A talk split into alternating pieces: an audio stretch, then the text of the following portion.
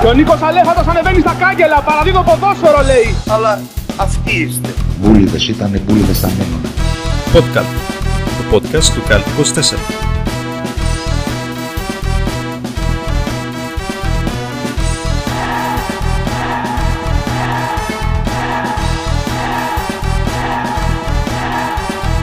Γι' αυτό είμαι και εγώ εδώ, ε, για να σας φωτίσω όλους. Φίλες και φίλοι, καλησπέρα. Καλημέρα. Αναλόγως τι ώρα επιλέγετε να ακούτε το podcast. Άλλο ένα podcast, το αγαπημένο σας podcast στο ελληνικό ίντερνετ, με τη γνωστή ομάδα Τέλης Εζή, Φίλιππος Δημόπουλος, Γιώργος Παπαθαναήλ. Για χαρά, παιδιά. Έτσι, μπράβο. Επιτέλους είπες το όνομά σου. Και την προηγούμενη εβδομάδα, και την προηγούμενη εβδομάδα το είχα πει. Ωραίος. Ε, μ' αρέσει που το έχεις κάνει συνήθιο. Καλησπέρα, καλησπέρα. Καλησπέρα, Γεώργη. Καλησπέρα. Τι γίνεται, πώς το είδαμε το σουκού; Πολύ ωραίο. Πανδεσία τερμάτων. Πανδεσία. Όχι μόνο το σουκού, παι- όχι μόνο το σουκού, παιδιά, γιατί πρέπει να ξεκινήσουμε από τα εμβόλυμη. παιχνίδια. Ναι, από τα παιχνίδια. Δεν ήταν ακριβώς εμβόλυμοι, ήταν παιχνίδια από διάσπαρτες αγωνιστικές που γίνανε την προηγούμενη εβδομάδα. Εμβόλυμα της εμβόλυμης. Ακριβώς. Ναι. Έκτη αγωνιστική, 8η και 13η. Ισχύει, έχεις δίκιο. Ακριβώς. Λοιπόν, πρώτο παιχνίδι πάω Ολυμπιακός. Μεγάλη μάχη, παιδιά. Ναι, εντάξει. Α, βγήκαμε όλοι, μα γλέντισε ο Πάοκ. Να τα λέμε κι αυτά. Αθλέτης. Ναι, ναι, ναι. ναι. Και οι τρεις διπλό δεν λέγαμε. Ε, ναι, μεγάλη επιτυχία. Παιδιά, έτσι κι αλλιώς νομίζω ότι ούτε και ο πιο αισιόδοξος παοξή αυτής της συμφιλίου δεν θα περίμενε τόσο καλή εικόνα, ανεξάρτητα από το αποτέλεσμα του Πάοκ. Έτσι. Σε σχέση με αυτά που είχε δείξει στα προηγούμενα παιχνίδια του, ο Πάοκ ήταν μεταμορφω... μεταμορφωμένος με τον Ολυμπιακό. Κακά το ψέμα. Ισχύει. Και ο Ολυμπιακός, να πούμε ότι και με τον Πάοκ και με τη- τον Παζιάνο που θα το αναφερθούμε μετά, δεν ήταν τόσο καλός. Ναι, δείχνει να είναι, σε... να έχει... να είναι πεσμένος. Αυτό δε- δεν έχει το- την ευκολία στο σκοράρισμα που είχε στα προηγούμενα μάτς. Εντάξει, είναι μεγάλη χρονιά, πολλοί αγώνες κτλ. Λογικό είναι κάποια στιγμή να κάνει κύλια μια ομάδα. Αυτό, ο Πάοκ άξιζε την νίκη. Είχε και το φοβερό σου του Τζόλι στο τέλος που χτύπησε στο δοκάρι. Αυτό, εγώ κρατάω από αυτό το μάτς το μόνο που κρατάω είναι η φανταστική έξοδος του Πασχαλάκη. Φανταστική πραγματικά. Και αυτό δεν είναι. Για αυτό που λες για τον Πασχαλάκη, σκέφτομαι ρε παιδιά, τον βλέπω τον Πάοκ τόσα χρόνια που παρακολουθώ ποδόσφαιρο, σχεδόν 20 χρόνια. Μπορεί και παραπάνω πλέον. Και σκέφτομαι ότι τον βλέπω τόσα χρόνια τον Πάοκ, δεν τον θυμάμαι ποτέ να έχει τερματοφύλακα σταθερό για πάνω από μια μισή σεζόν. Δηλαδή, θυμάμαι λίγο το Μιχόπουλο να πηγαίνει καλά μετά να αρχίζει γκάφες. Θυμάμαι μια μισή καλή χρονιά, μια μισή καλή χρονιά του Κώστα του Χαλκιά, μια μισή καλή χρονιά περίπου του Πασχαλάκη και λοιπά που πήρε το πρωτάθλημα και αυτά. Αυτό. Οι, οι κάτω του Μιχόπουλου ξε... θυμάσαι από πού έχουν ξεκινήσει. Ε, για το παιχνίδι το 1-4 λες τώρα. Όχι, όχι, δεν έχουν ξεκινήσει από εκεί πέρα. Εκεί πέρα έχει, έχει φτάσει στο peak, αλλά η κατρακύλα έχει ξεκινήσει στο Ατλέτικο Πάοκ, που έχει κάνει εκείνο το, εκείνο το πράγμα που δεν έχει καταλάβει κανείς τι θέλει να κάνει εκεί πέρα στο κόρνερ. Από εκεί πέρα ξεκινάει. Ε, Κατάλαβες. Το πρόβλημα,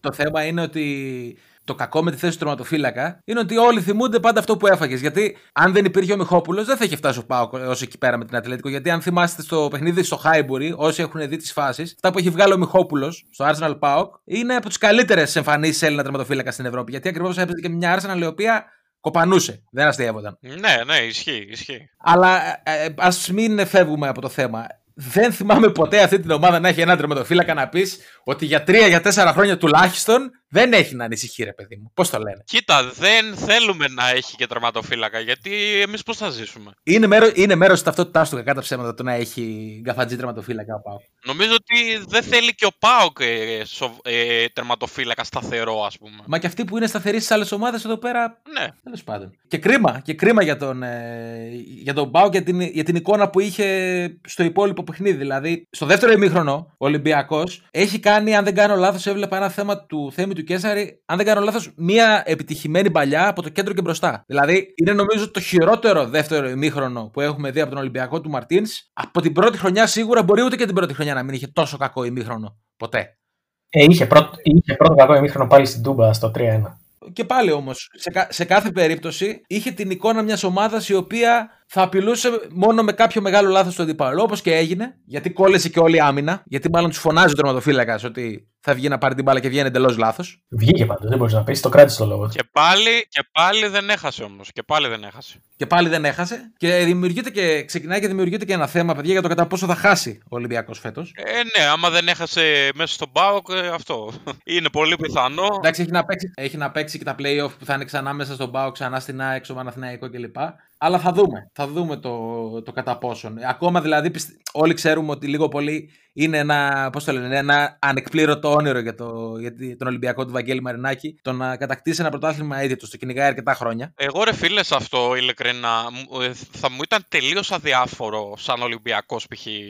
να πάρω αήττητο πρωτάθλημα. Και εντάξει σίγουρα είναι ένα πολύ σημαντικό κατόρθωμα για μια ομάδα αλλά οκ ρε φίλε πρωτάθλημα πήρες ξέρω εγώ. Δηλαδή ε, άμα κάνεις και μια ήττα οκ. Δεν είναι και το πιο δεν είναι και το πιο εύκολο ας πούμε, να μην κάνεις ήττα σε, σε 30 ματς πόσα είναι μαζί με τα play-off. Θα σου μιλήσω από τη σκοπιά, όπως φαντάζομαι ότι θα ήταν η σκοπιά του φιλάθλου ή του οπαδού του Ολυμπιακού. Ότι όταν έχεις κατακτήσει τόσα πολλά πρωταθλήματα, το να κατακτήσεις ένα πρωτάθλημα αήττητος είναι κάτι το οποίο είναι αξιοσημείωτο καθότι είναι κάτι το διαφορετικό. Κάτι το ακόμα μεγαλύτερο. Νομίζω. Καλά, εννοείται, ναι. Εντάξει, τώρα ειδικά ο Ολυμπιακός που έχει 40, 45 πρωταθλήματα πόσα έχει. Ναι. Ακριβώς. Και, και όχι μόνο 45, τα τελευταία 30 χρόνια έχει πάρει τη μερίδα του Λέοντος σε πολύ μεγάλο βαθμό. Ναι, στα ναι, ναι, πρωταθλήματα. ισχύει. Οπότε Ισχύει. νομιμοποιείται να έχει μια τέτοια απέτηση εντός εισαγωγικών, θα πω εγώ. Καλά, εννοείται. Ε, εννοείται ότι το θέλει και το προσπαθεί. Δεν το Ναι. συζητάμε.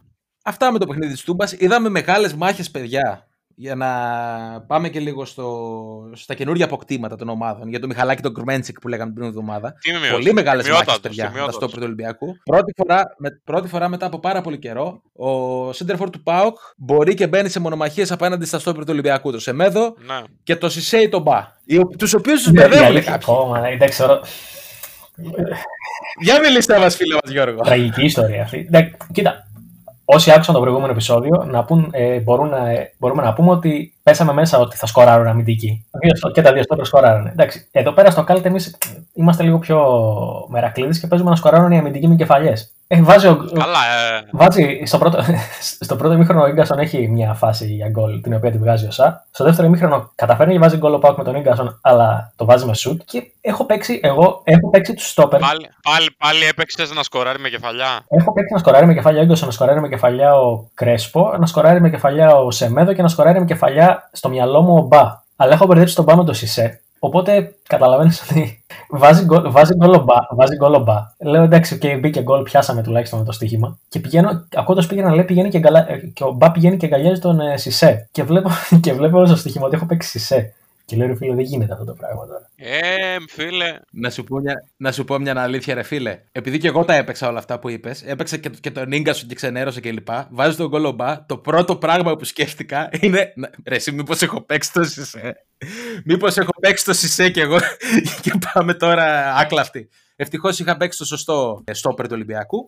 Και έχω βάλει και το, έχω βάλει και το τζόλι με το που μπαίνει να σκοράρει και η μπάλα πηγαίνει στο δοκάρι σε αυτό το σουτ. Λέω εντάξει, απίστευτο.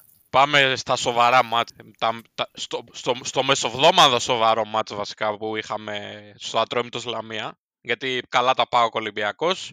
Αλλά όλοι ξέρουμε ότι η πραγματική Super League ε, είναι σε τέτοια μάτς. Στο μάτς το οποίο ο Ατρόμητος ε, έμεινε πίσω στο σκορ. Σκόραρε η Λαμία με τον Καραμάνο. Είδαμε το, το Λάζαρο να σκοράρει με πέναλτι. Ο οποίος Λάζαρος ε, κάποιοι κομπλεξικοί θα πούνε ότι πλέον έτσι όπως πάει δεν θα πανηγυρίσει με καμία ομάδα σε τόσες που έχει πάει.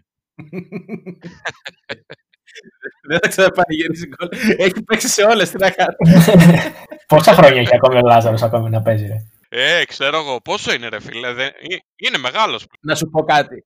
Είναι, είναι 34. 34 νομίζω, αλλά παιδιά, έτσι που παίζει ο Λάζαρος πλέον που μπαίνει 20 λεπτά στο τέλος και του κάνει πλάκα ή ξεκινάει και απλά δεν τρέχει, απλά μοιράζει μπαλιέ κλπ. Νομίζω μέχρι τα 40 το έχει. Ναι ρε εσύ, γιατί άνετα. Δηλαδή σε τεχνικό, σε τεχνικό επίπεδο δεν υπάρχει ζήτημα. Και με τον Μπάουκ είδατε που γύρισε το παιχνίδι ο Ατρόμητος, το γύρισε όταν μπήκε ο Λάζαρος. Που είχε τα σωστά αγγίγματα στο τελευταίο τρίτο που λέμε. Αυτό, ένα ποιοτικό 20 λεπτό το έχει παντού πιστεύω. Ακριβώς. Το ποιοτικό 20 λεπτό. Αυτό που ψάχνουν όλοι οι προπονητές. Το ποιοτικό 20 λεπτό. Λοιπόν, Λάζαρος λοιπόν από το πέναλτι και βάλε και δεύτερο ατρόμητος. Γκολάρα από τον Σόλομον, πώς τον λένε αυτό να το...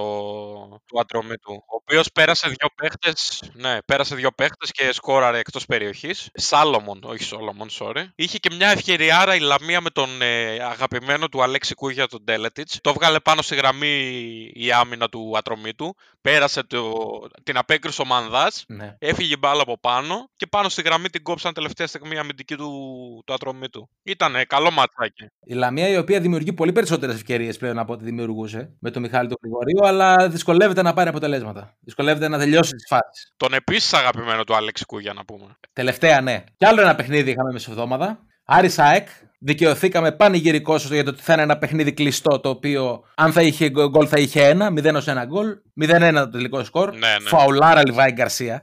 Να πούμε για Λιβάη Γκαρσία, παιδιά, ο οποίος είναι από τα πολύ μεγάλα πουλενάκια προσωπικά δικά μου που έχουν έρθει τους τους τελευταίους μήνες στην Ελλάδα. Μου αρέσει πάρα πολύ αυτός ο παίκτης. Ναι, ρε, παιχταράς είναι. Είναι από τους καλύτερους παίκτες του πρωταθλήματος. Εκπληκτικά χτυπήματα. Ειδικά τα στημένα του όλα είναι και τα κόρνερ και τα φάουλ. Εκτός των ε, στημένων, ε, είναι, είναι ένας παίκτης ο οποίος είναι πολύ γρήγορος, ξέρει και μπάλα. Δηλαδή είναι σύγχρονο εξτρέμ. Είναι πολύ καλός παίκτης και πολύ καλή μεταγραφή για την ΑΕΚ. Ντριμπλαδόρος, φοβερός, μπουκαδόρος κλπ.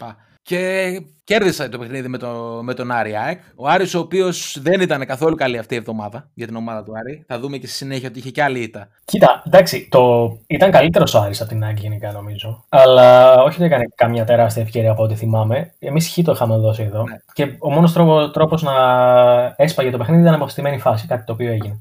Βασικά νομίζω ότι ο Άρης ήταν καλύτερος και, με τη, και με την ΑΕΚ και από την ΑΕΚ βασικά και από τον Παναθηναϊκό, αλλά δεν πήρε τίποτα και από τα δύο μάτσα. Ναι, εντάξει, φαίνεται η έλλειψη επιθετικού. Ακριβώς, ακριβώς, ακριβώς αυτό. Φαίνεται ότι υπάρχει ένα, μια έλλειψη στην κορυφή της επίθεσης, ένα, ένα σημείο αναφοράς. Επικό σκηνικό, δεν ξέρω αν το είδατε. Έγινε ένα μπέρδεμα ό- όταν έκανε για τρίτη φορά αλλαγή η ΑΕΚ στον αγώνα και είτε ο τέταρτος ξεχάστηκε, είτε δεν ξέρω τι έγινε. Ή- Ήταν έτοιμος να μπει ο Ολιβέηρα.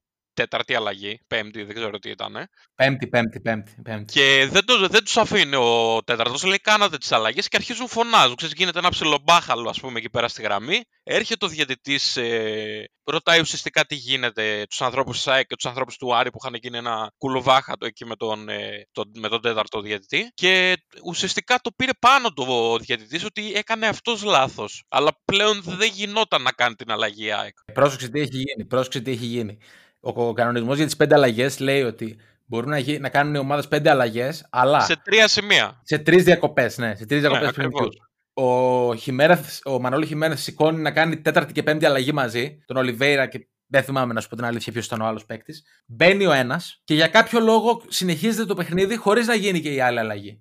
Ναι, Κατάλαβες. Είναι λάθος του τέταρτου διαιτητή ναι, ναι, εννοείται. που δεν δίνει έγκαιρα την άλλη αλλαγή. Οπότε μετά δεν δικαιούται η ΑΕΚ και τέταρτη διακοπή. Οπότε τους λέει ο διαιτητής ότι παιδιά, λυπάμαι, είναι λάθος δικό μας, αλλά δεν μπορούμε να κάνουμε κάτι. Και γι' αυτό δεν μπήκε τελικά ο Νέλσον Ολιβέηρα. Ναι, ναι, και ο οποίος θόλος εκεί πέρα χτυπιόταν. Λογικό θα μου πεις. Ε, Ναι. Παίχτης είναι, θέλει να μπει να παίξει μπάλα. Και εντάξει, λόγω λάθους του διαιτητή δεν γινόταν. Τέλος πάντων, μετά πολλά η ΑΕΚ πήρε το διπλό. Και πάμε στα μάτς του Σαββατοκυριακού. Μιας και λέγατε για φόρ και μου δώσετε καλή πάσα. Ο Αστέρας Τρίπολης που έχει ένα πολύ καλό φόρ, το οποίο και σκοράρει και πασάρει. Γιατί ο Αστέρας Τρίπολη κέρδισε 2-0 τον Πανετολικό σε ένα μάτς που παίζανε με τις ίδιες φανέλες και οι δύο ομάδες. Πολύ ωραία έμπνευση των, ηθι... των ε, ηθινών των δύο ομάδων. Εξαιρετική. Είναι σαν τα bugs στο FIFA, ξέρεις που παίζεις με φίλο σου και δεν βλέπεις φανέλες και ξεκινάει το match και λες πω από τώρα φοράμε τις ίδιες φανέλες ας πούμε. Και με, το, και με τα ίδια χρώματα στο γήπεδο, στις κερκίδες, όλα μαζί. Ναι ρε φίλε, εντάξει δεν, δεν γίνεται αυτό Ε, το μην πράγμα. ξεχωρίζεις τίποτα. Αλλά Φίλιπ, έχεις δίκιο που το θέτεις αυτό το ζήτημα, γιατί πρέπει να πούμε για τον Τζερόνιμο Μπαράλε τι μεγάλος επιθετικός που είναι για το πρωτάθλημά μας, έτσι. Ναι, ναι, ναι. Και μου κάνει εντύπωση, εντάξει, πλέον ο Μπαράλε, παιδιά, είναι στα 33 πλέον, είναι και γριάλε που ξέρει τους αμυντικούς, ξέρει το πρωτάθλημα κλπ. Επειδή τα κάνει χρόνια αυτά, πώς δεν έπαιξε ποτέ σε μεγαλύτερη ομάδα; Το έχω απορία πραγματικά εδώ και πολλά χρόνια. Θέλω να σου πω ότι ήταν και πρώτος σκόρερ πριν από χρόνια στο πρωτάθλημα. Δηλαδή το 13, πότε ήταν. Ναι ρε εσύ, τον έφερε η Λαμία πέρσι, στο, πέρσι πρόπερσι ξανά στην Ελλάδα και ξαναπήγε στην Τρίπολη μετά. Δηλαδή λέω εκείνη τη χρονιά ας πούμε δεν, ε, δεν είχε καμία από τις ε, υπο- υποθετικά μεγάλες ομάδες της Ελλάδας ε, επιθετικό πρόβλημα ας πούμε και δεν χωρούσε πουθενά ο Μπαράλες. Καλά, πλάκα κάνουμε. Είμαι βέβαιος ότι σε όλο αυτό το διάστημα έχουν πάρει τουλάχιστον 15 φόροι ομάδες αυτές. Ε, ναι. Η ΑΕΚ, ο Ολυμπιακός, ο ΠΑΟΚ. Ε, Και ο Παναθηναϊκός ακόμα. Και Γιατί... ο Παναθηναϊκός, ναι, και ο Παναθηναϊκός. Και ο Παναθηναϊκός, ναι, γιατί ο Παναθηναϊκός δεν είναι στην κατάσταση που είναι τα τελευταία δύο χρόνια που λες ότι Ναι. είναι πιο. Είχε χρονιές στις οποίες ήταν διεκδικητής. Τη χρονιά που έφερε ο Παναθηναϊκός στο Μακέντα πριν τρία χρόνια, έφερε ουσιαστικά η Λαμία τον Παράλες. Ναι. Δεν θέλω να κάνω σύγκριση των παιχτών, ρε παιδί μου. Κατάλαβες τι εννοώ. Δηλαδή, σκέψου, έφερε, έφερε το Μακέντα έναν επιθετικό ο οποίος διακρίνεται για, τη- για τα τεχνικά του χαρακτηριστικά, αλλά όχι για την εκτελεστική του δυνότητα. Και είχε και μια Premier League, να τα λέμε όλα. Και είχε, και- ναι, είχε μια Premier League, αλλά απ' την άλλη έχεις, ένα- έχεις έναν επιθετικό ο οποίος ε, έχει δείξει την αξία του στο πρωτάθλημά σου και πήγε ρε φίλε στη Λαμία που δεν νομίζω ουσιαστικά ο Μπαράλε να παίρνει 300 χιλιάρικα όσο έπαιρνε ο Μακέντα. Να το πάμε και στο οικονομικό ακόμα. Πόσο πιο value μεταγραφή, ας πούμε, θα ήταν. Σίγουρα. Πάντως είναι γεγονός ότι ο Αστέρας είναι άλλη ομάδα με τον Μπαράλες και άλλη ομάδα χωρίς τον Μπαράλες. Μου δίνει εντύπωση βασικά όποτε δεν παίζει ο Μπαράλες ότι είναι εντελώς ακίνδυνος ο Αστέρας. Ότι δεν μπορεί να κάνει τίποτα. Ναι, τα έχουμε πει. Ισχύει. Ναι, ισχύει. 100%. Είναι δηλαδή πραγματικά ο πολιορκητικό κρυός, παίρνει τις κεφαλιές, μπαίνει στις φάσεις, μοιράζει το παιχνίδι. Ε, Όλα, πραγματικά. Από τη μέση και μπροστά είναι λες και τα κάνει όλα ο Μπαράλες από ένα σημείο και μετά. Ναι, ναι. Επίσης, από παίχτες του Αστέρα, ο επίσης αγαπημένος του Κούγια, ο Κότσιρας, ήταν πολύ καλός. Ναι, ναι, ναι. Πολύ καλός παίχτης. Θεωρώ ότι είναι θέμα χρόνου να πάρει μεταγραφή από τον Αστέρα. Ήδη νομ- νομίζω ότι ακούγεται και για την ΑΕΚ ε, ακόμα. Και φυσικά ο Νίκο Φερνάντες, αυτός που, έβαλε το, που έκανε το 2-0 με πολύ καλή ενέργεια. Γενικά έχει. Ε, Λουίς Φερνάνδε νομίζω, όχι Νίκο. Λουίς Φερνάντες, ναι, sorry, έχεις δίκιο. Ναι. Έπια, έπιασα το επίθετο, έπιασα το επίθετο. Ε, Ο Αστέρας, ο οποίος μας δίκασε, γιατί λέγαμε εδώ την προηγούμενη εβδομάδα ότι Α, να, ο Πανετολικός είναι πολύ ψηλά, το είχαμε δώσει και γκολ γκολ Ναι, ναι. κλπ. Ο Πανετολικός αρκετά ακίνδυνο, μπορούμε να πούμε. Μία καλή ευκαιρία με το Μάζουρεκ, θυμάμαι μόνο. Ναι, ε, ακόμα ένας αγαπημένος του Αλέξης του Κούγια, γεμάτο αγαπημένα του παιδιά αυτό το πρωτάθλημα. Ισχύει. Ο Τραγιανό ο Δέλλα. Ζόρικα τα πράγματα για τον Πανετολικό. Είναι τυχερός όμως ο Πανετολικός που υπάρχουν και χειρότερα για φέτος. Οπότε. Και ποια είναι τα χειρότερα; τα χειρότερα είναι στη συνέχεια. Λάρισα Απόλλων Σμύρνης. Στο παιχνίδι που έγινε η μητέρα των μαχών για αυτήν εδώ την εκπομπή, καθώς είχαμε δώσει εντελώς αντιπαραθετικά σημεία μεταξύ μας, έτσι. Ισοπαλία εγώ Άσο εγώ, διπλό Γιώργος, μας γλέντισε. για άλλη μια φορά. Μεγάλος Γιώργος Παράσχος Μεγάλος Γιώργος Παράσο και μεγάλος Τσιλούλης. και μεγάλος Να Τσιλί. τα λέμε αυτά. Μεγάλος Τσιλούλης. Εξαιρετικό παιχνίδι από τον εξτρέμ του Απόλλωνα. Η 0-1. ΑΕΛ η οποία παιδιά δεν αντέχεται. Δεν αντέχεται. Ρε εσύ, Αγωνιστικά ε, να τη βλέπει. Ή- Ήταν, ή- είναι ιδέα μου ή έβλεπα σε κάποια σημεία οι παίχτες του Απόλλωνα να τους περνούσαν σαν σταματημένους. Δηλαδή, μου, μου κάνουν ε, πολλοί παίχτες της ΑΕΛ, μου δίνουν την εντύπωση ότι είναι αδιάφοροι. Πώς να μην είναι διάφοροι. Καταρχάς, η ΑΕΛ πρέπει να κατέβηκε με τρεις ή τέσσερις καινούριους παίκτες. Και, και, είχε, και είχε κάνει άλλες 10 μεταγραφές το καλοκαίρι, από τους οποίους πρέπει να έχουν φύγει πέντε; Ρε εσύ, οκ, ο- καλά όλα αυτά. Ο παίχτης που παίζει μέσα, είτε, είτε είναι καινούριος, είτε είναι έξι μήνες στην ομάδα. Ε, δεν γίνεται να μη σκυλιάζεις, ας πούμε. Δηλαδή, εμένα μου φαίνονταν τελείως, τελείως άνευροι, ας πούμε. Το παιχνίδι αυτό ήταν και το τελευταίο για τον Γιάννη τον Τάτση; Ε, όχι, τον κράτησε. Τον κράτησε, μετά. τον κράτησε. Θα διώξει τέσσερις παίκτες, είπε. Α, θα διώξει τους παίκτες, μάλιστα. Εδώ θα πω, μιας και με έδωσες πάσα, ε, θα πω την εξαιρετική ανακοίνωση για τον Γιάννη τον Τάτση, γιατί αναφέρεται και σε παίχτες. Λέει: Η ΠΑΕ ΑΕΛ ανακοινώνει ότι ο προπονητής μας Γιάννης Τάτσης, μετά το ατυχές για την ομάδα μας αποτέλεσμα με την τραγική εικόνα της ομάδας μας απέναντι στην ιδιαίτερα αξιόμαχη την τρέχουσα περίοδο ομάδα του Απόλλωνα Σμύρνης, υπέβαλε την παραίτησή του. Την παραίτησή του δεν έκανε δεκτή ο πρόεδρος της ομάδας μας, κύριος Αλέξης Κούγιας, και κατόπιν συζητήσεων που είχε μαζί του σήμερα το πρωί, αποφάσισε ο κύριος Τάτσης να συνεχίσει τη θέση του προπονητή. Μαζί του συνεχίζουν, λέει, και όλοι οι συνεργάτες του. Με απόφαση του, του Κούγια και, σύμφωνη, και τη σύμφωνη γνώμη των προπονητών, γελάω, ζητήθηκε να λυθούν τα συμβόλαιά τους από, από τους ποδοσφαιριστές Πλατέλα, Φιλίπ, Γιουνές και Τρούγιτς. Ο Τρούγιτ έχασε και μια ευκαιρία στο τέλος με τον Απόλλων. Ειδικά από τους Πλατέλα και Φίλιπ, ε, ο κύριος Κούγιας ζήτησε να φέρουν ομάδες στις οποίες θα μεταγραφούν, αλλιώς θα παραμείνουν στην ΠαΕΑΕΛ. Οι περιπτώσεις των Τρούγιτς Γιουνές είναι εντελώς διαφορετικές και λόγω καλής συμπεριφοράς τους, λέει, είναι ελεύθεροι να μεταγραφούν σε ομάδες της αρισκία τους, λίγοντα τα συμβόλαιά τους. Γενναιόδωρος. Αυτός είναι ο Αλέξης μας, κύριε. Αυτός. Είναι κυρίως ανθρωπιστής. Έτσι, πάνω απ' όλα. Και θέλει πάντα το καλό των παιχτών του, πάνω απ' όλα. Δύσκολα τα πράγματα για την ΑΕΛ. Δύσκολα τα πράγματα για την ΑΕΛ, παιδιά. Ζορίζει το πράγμα γιατί πραγματικά δεν φαίνεται ότι μπορεί να, να ανταγωνιστεί σε αυτό το επίπεδο. Ρε, εσύ, ναι, δε, δεν είναι. Και, και η ΑΕΛ και η Λαμία βασικά πλέον ε, πολύ δύσκολα τα πράγματα. Αυτό θα- ε, φο- ε, υπάρχει κίνδυνος να αρχίσουν να ξεμακραίνουν αρκετά γιατί πέφτει μία ομάδα και άλλη μία πάει σε μπαράζ. Η, η Λαμία έχει και δύο μάτς λιγότερα πάντως. Ε. Έχει δύο μάτς λιγότερα, ναι, θα τα πάρει όμως. Και οι, οι- βασικά και οι, δύο, και οι δύο μαζί με τον Πανετολικό έχουν από 9 γκολ και οι τρεις ομάδες. Δεν, δεν ξέρω, δηλαδή τώρα ας πούμε χθες σκόραρε ο Καραμάνος και ήταν το πρώτο του γκολ στο πρωτάθλημα. Δηλαδή, όταν ο επιθετικός σκοράρει το πρώτο του γκολ στο πρωτάθλημα στο 15ο σου μάτς, ε, κάτι Ναι. πάει λάθος, ξέρω εγώ. Και ο άλλος επιθετικός και αυτός σκόραρε δύο γκολ νομίζω και αυτός δεν έχει βάλει άλλα. Ναι, δε, από τότε ξανά τίποτα, ναι. Πάμε στο πρώτο μάτι της Κυριακής που ήταν το Ολυμπιακός Πας Γιάννενα, στο οποίο, παιδιά, έχασα 10 χρόνια ζωής, εγώ να σας πω στοιχηματικά. Μιας και ο Ολυμπιακός σκόραρε στο 93. ναι, ναι. Ζορίστηκε ο Ολυμπιακός πολύ. Έχασε και πέναλτι. Έχασε πέναλτι, έχασε ευκαιρίες. πάλι σε κακή εμφάνιση ο LRB. Δεν, ε, δεν ήταν σε καλή μέρα. Ε, χρειάστηκε να μπει ο, ο Χασάν, ξάδερφος της Κατερίνας Κούκα, για να, για να πάρει το ματ. Δεν ξέρω, δεν, δεν κρατάω κάτι άλλο από αυτόν τον αγώνα. Θυμάμαι μόνο ότι άσπρισαν τα μαλλιά μου. Ναι, και το, και το πέναλτι που έχασε ο Βαλμπουενά. Το έβγαλε ναι. ο Χουτεσιώτης στο, στο πρώτο ημίχρονο. Ο Ολυμπιακός, ο οποίος το πήρε το παιχνίδι, δεν είχε απώλειες. Αλλά αυτό που λέγαμε και νωρίτερα, ότι φαίνεται ότι διανύει μια περίοδο κάμψης. Ναι, δεν είναι πολύ καλά. Δεν είναι πολύ καλά το Ολυμπιακό. Ναι, εδώ και καιρό και δεν, δεν, δεν, δεν το πληρώνει.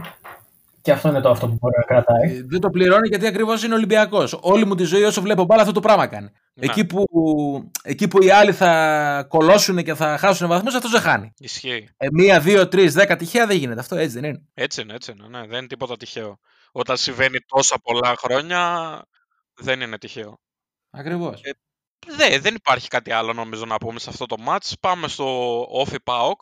0-3 ο Πάοκ. Δικαιώθηκα αυτή τη φορά για το over που πίστευα. Κατάφερε ο Πάοκ και το έβγαλε στο δεύτερο ημίχρονο. Καθότι στο πρώτο ημίχρονο είχαμε άλλη μία από τα ίδια για τον Πάοκ με, το, με Θεσσαλονίκη να κοπανάνε όλο το ημίχρονο τους δύο τερματοφυλάκια του Όφι καθότι αποβλήθηκε ο Βάτερμαν. Στο 20 λεπτό περίπου. Να τα βγάζουμε. Εσύ, ε, sorry λίγο, λύστε μου μια πορεία, ρε. Λύστε μου μια πορεία, ρε παιδιά. Δηλαδή, γίνεται η φάση που ανατρέπει ο Βάτερμαν το Τζόλι. Ναι. Είναι μπροστά ο Παπαπέτρου, δίνει κίτρινη. Μετά στο βαρ τι ακριβώς είδε και άλλαξε γνώμη. Αφού ήταν μπροστά και στις δύο φάσεις. Ήταν μπροστά και στη φάση και στο, το, το, στο βάρ το ίδιο πράγμα είδε. Τι να σου πω. Μπορεί να γίνει πολύ γρήγορα και να μην την είδε. Το σίγουρο είναι ότι η σωστή απόφαση είναι η δεύτερη, καθότι πήγε να δει αν ήταν σε προφανή θέση για γκολ. Αυτό ελέγχεις, υποτίθεται. Όταν θέλεις να δεις κατά πόσο θα δώσει κόκκινη. Αν η επόμενη κίνηση είναι γκολ, υποτίθεται ότι είναι σε προφανή θέση. Ε, προφανώς δεν είδε. Θεώρησε ότι θα μπορούσε να τον προλάβει άμυνα. Ναι, δεν ξέρω. Είναι από τα, είναι από τα καλά του βάρ αυτό ότι, ότι διορθώνεις την, ε, την αρχική σου απόφαση, ας πούμε. Ακριβώς. Δεν ξέρω. Μπορεί να, μπορεί, να θεωρήσει ότι, μπορεί να θεωρήσει ότι έφευγε πλάγια η μπάλα. Δεν ξέρω. Αλλά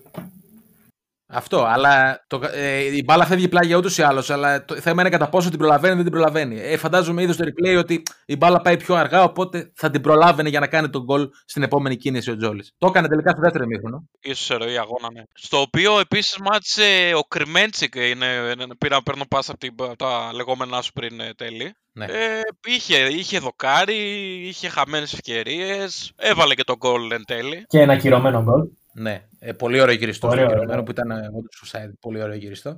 Γενικά ο Κρουμέντσικ, παιδιά, σε τρία παιχνίδια, γιατί εντάξει με τον Ατρόμι τον μπήκε πέντε λεπτά, σε τρία ουσιαστικά παιχνίδια με τον Μπάουκ που έχει παίξει ούτε καν, ε, δεν έχει παίξει 90 λεπτά νομίζω σε κανένα, ναι. έχει καταφέρει και έχει βγάλει νομίζω αρκετά περισσότερες τελικές από ό,τι έβγαλε ο Αντωνάκη ο Τσόλακ όλα τα προηγούμενα παιχνίδια αυτή τη χρονιά στον Μπάουκ. Τον πέρασε, τον πέρασε για τα γκολ τον Τσόλακ ήδη. Έχει ήδη διπλασιάσει ναι, με τον Αντωνάκη.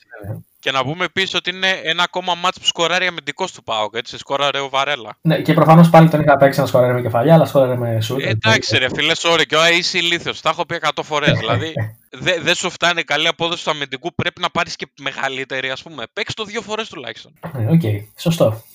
Ναι, είναι ένα, είναι ένα σκεπτικό.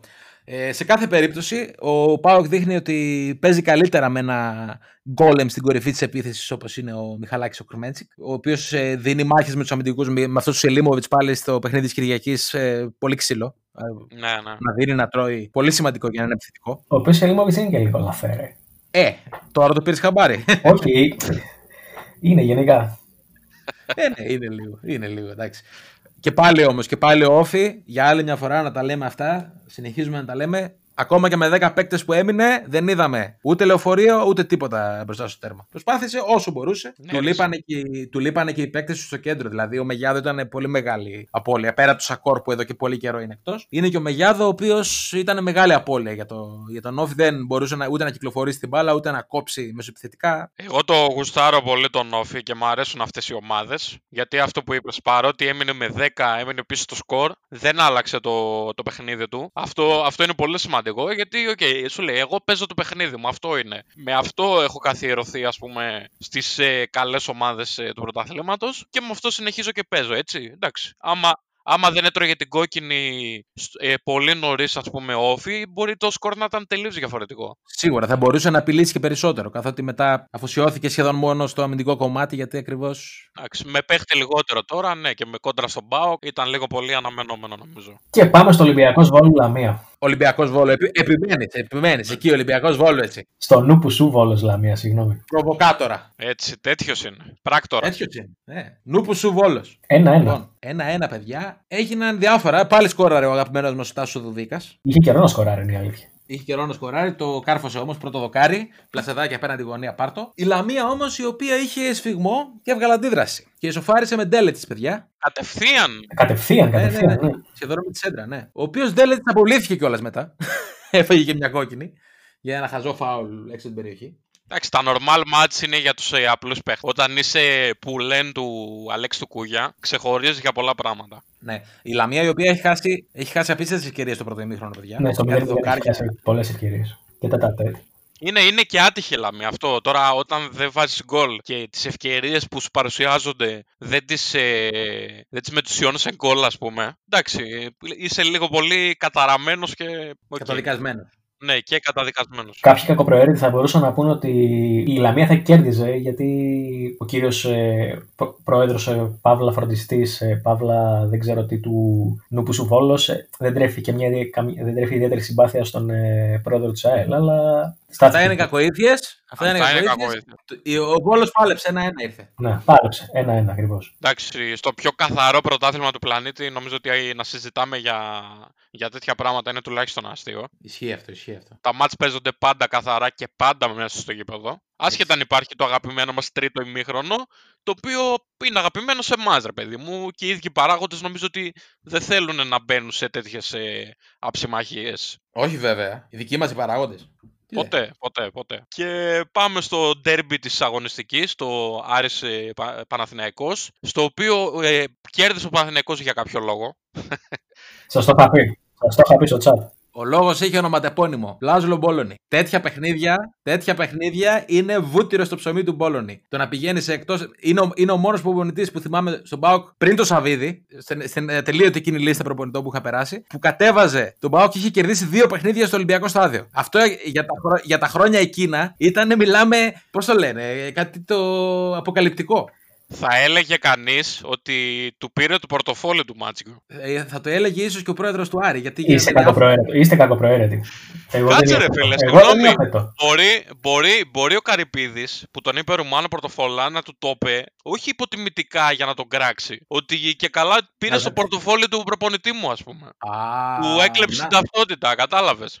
Σο- Αυτό είναι μια πολύ σημαντική παρατήρηση που κάνεις Φίλιππε. Ναι, όλοι πέσαν πάνω στον Καρυπίδη, ας πούμε, καταγγελία του Παναθηναϊκού στον Καρυπίδη, τον είπε Ρουμάνο Πορτοφολά. Αρχικά να ξεκινήσουμε από τα βασικά. Ο άνθρωπος είναι Ρουμάνος, έτσι. Ακριβώς, ναι. Πορτοφολά τον είπε για τον, για τον εξής λόγο ότι ουσιαστικά έκανε μάτε στον ε, Άκη Μάτζιο και του πήρε την ταυτότητα. Μαζί με την ταυτότητα του πήρε για το πορτοφόλι. Όπα. Έτσι δεν είναι, ρε παιδιά. Ναι. Σίγουρα. Τι- Για- Γιατί, ναι, λέμε διάφορα πράγματα χωρίς να γνωρίζουμε. Μπορεί να είναι αυτή η αλήθεια. Αυτό. Δεν ήμασταν εκεί εξάλλου. Έτσι ακριβώς. Μπορεί να βγει και ο ίδιος ο Καρυπίδης και να πει ρε παιδιά, πέσατε να με φάτε. Εννοούσε αυτό. Να βγει και ο Μπόλωνη, παιδιά, ξέρω εγώ δεν μαλώναμε. Μου το είπε Χαριτολογώντα. Ναι, χαριτολογώντα, ας πούμε.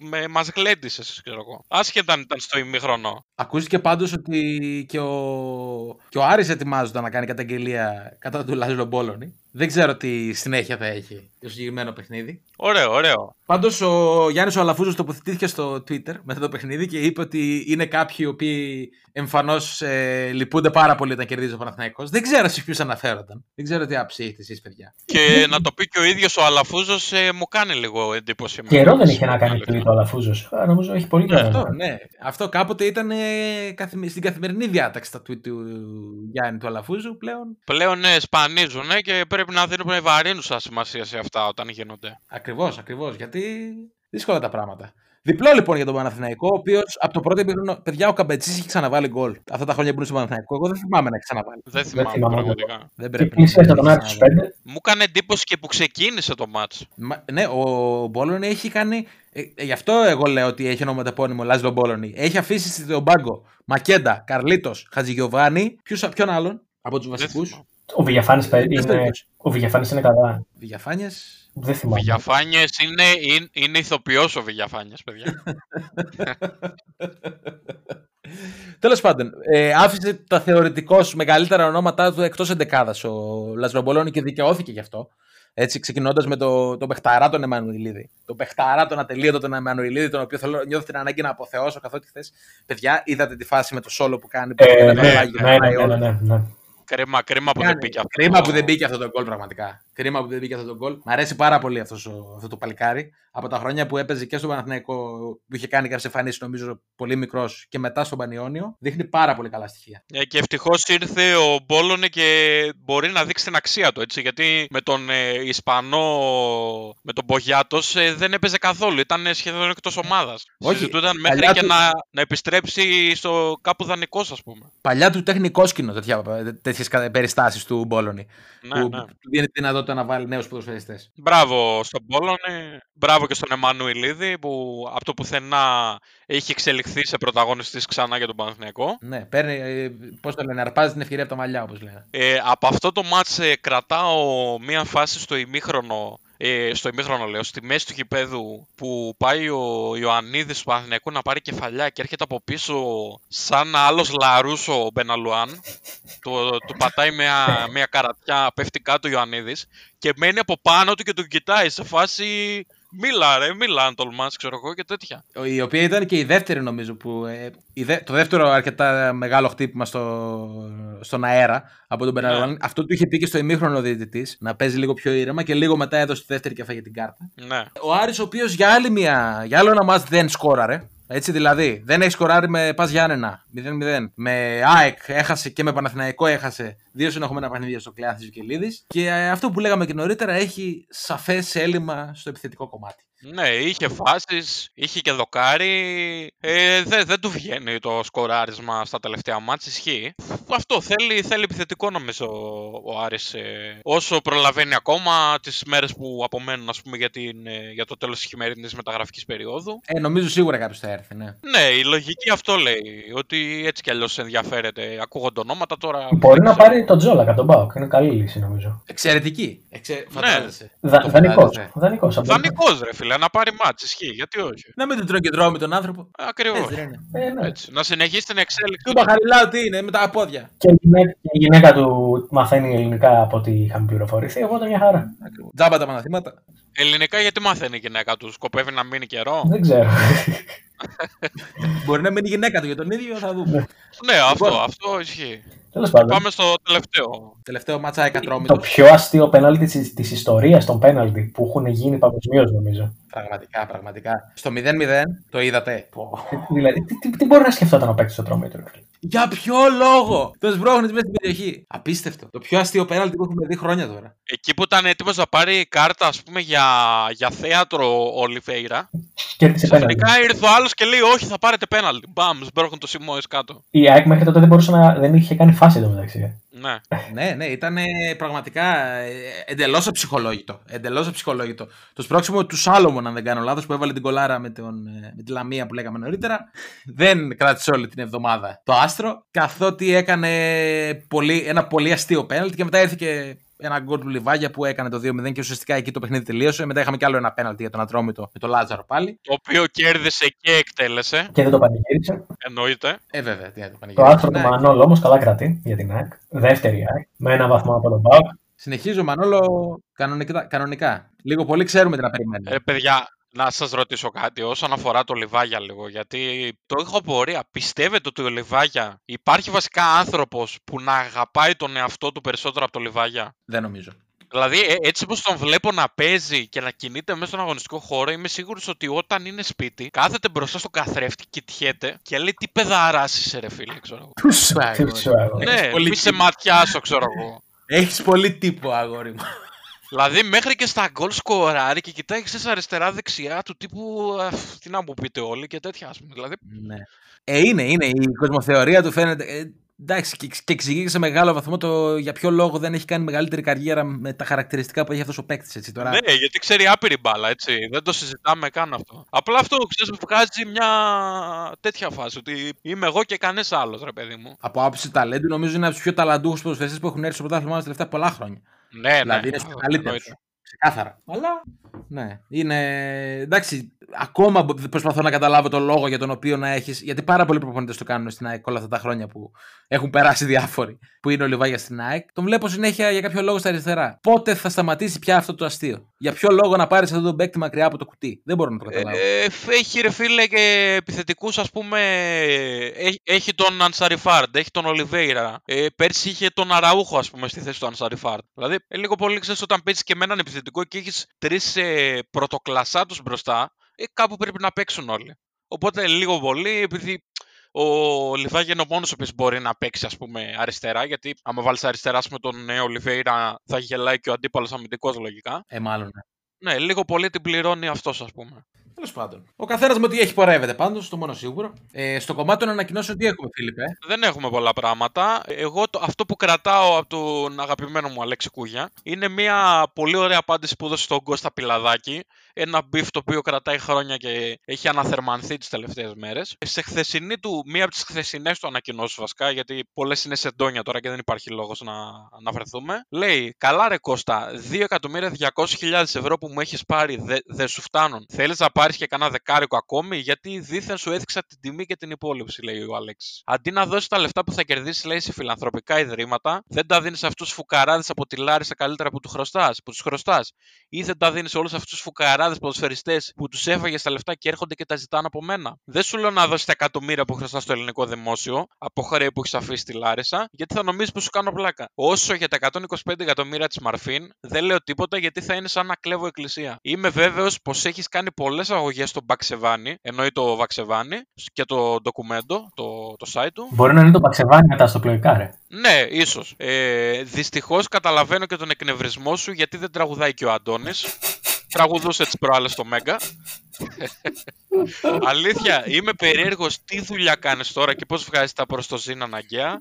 Δυστυχώς χάθηκε και ο Βιανόπουλο. Άλλο ένα μάθημα. Άλλο ένα μάθημα Άλλο ιστορίας. ένα μάθημα ποδοσφαιρικής ιστορίας. Και όχι μόνο. Και όχι μόνο. Πάντως η αλήθεια είναι ότι στο- τώρα που είμαι στο Μέγκα θα μπορούσε να κάνει μια, ένα remake το Μέγκα, είναι η αλήθεια, με τραγουδιστή τον Αντώνη Ρέμο και καλεσμένο Σπύρο Δήμα και Αντρέα Πι- και Πιλαδάκη. Ναι, ναι. Κολυτάρια από τα παλιά. Εννοείται. Ε, Τώρα θέλει και κάρι όμως πλέον. Θέλει Και κάρι, ναι, εννοείται και Ξεκάθαρα. κάρι. Και κάρι. Έτσι, Ναι, ένα... Κανονίστε έτσι ένα μικρό στην υγειά μας, ρε παιδιά, να. Πώς το λένε. Όχι απαραίτητα με το Σπύρο τον Παπαδόπουλο. Ε, δύο πράγματα τώρα. Πάνω σε αυτό που είπατε, θέλει ένα στην υγειά μας Super League Edition να κάνει ο Σπύρος ο Παπαδόπουλος.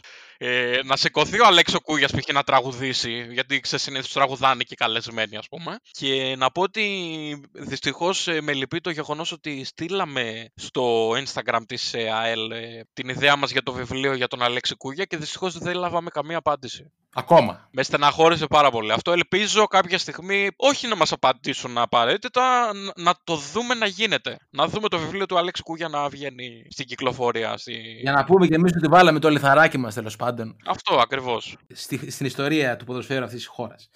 Τέλος πάντων, πάμε και στα πρόσωπα της αγωνιστικής. Αυτή τη βδομάδα, βέβαια, είχαμε όλα αυτά που είπαμε νωρίτερα. Τα παιχνίδια, κακός χαμός κλπ. Αλλά το πιο σημαντικό γεγονός είναι ότι παιδιά ξεκίνησε η Super League 2. Και τι σημαίνει αυτό, και τι σημαίνει αυτό, Και πάλι ποτέ β' εθνική. ότι, ξανά, επισ- ότι επέστρεψε στα γήπεδα ο Στέφανος Κλάους Αθανασιάδης και ο Παναγιώτης ο Γλυκός. Αγαπημένες, αγαπημένες παρουσίες, παιδιά. Τα καλύτερα μας χρόνια. Ο οποίος Παναγιώτης Γλυκός τραυματίστηκε βέβαια. Απ' την άλλη δεν είναι και ο Παπάζογλου στην Ξάνθη, δεν είναι ο, Σάικ, ο Σάικς ο ψηλός.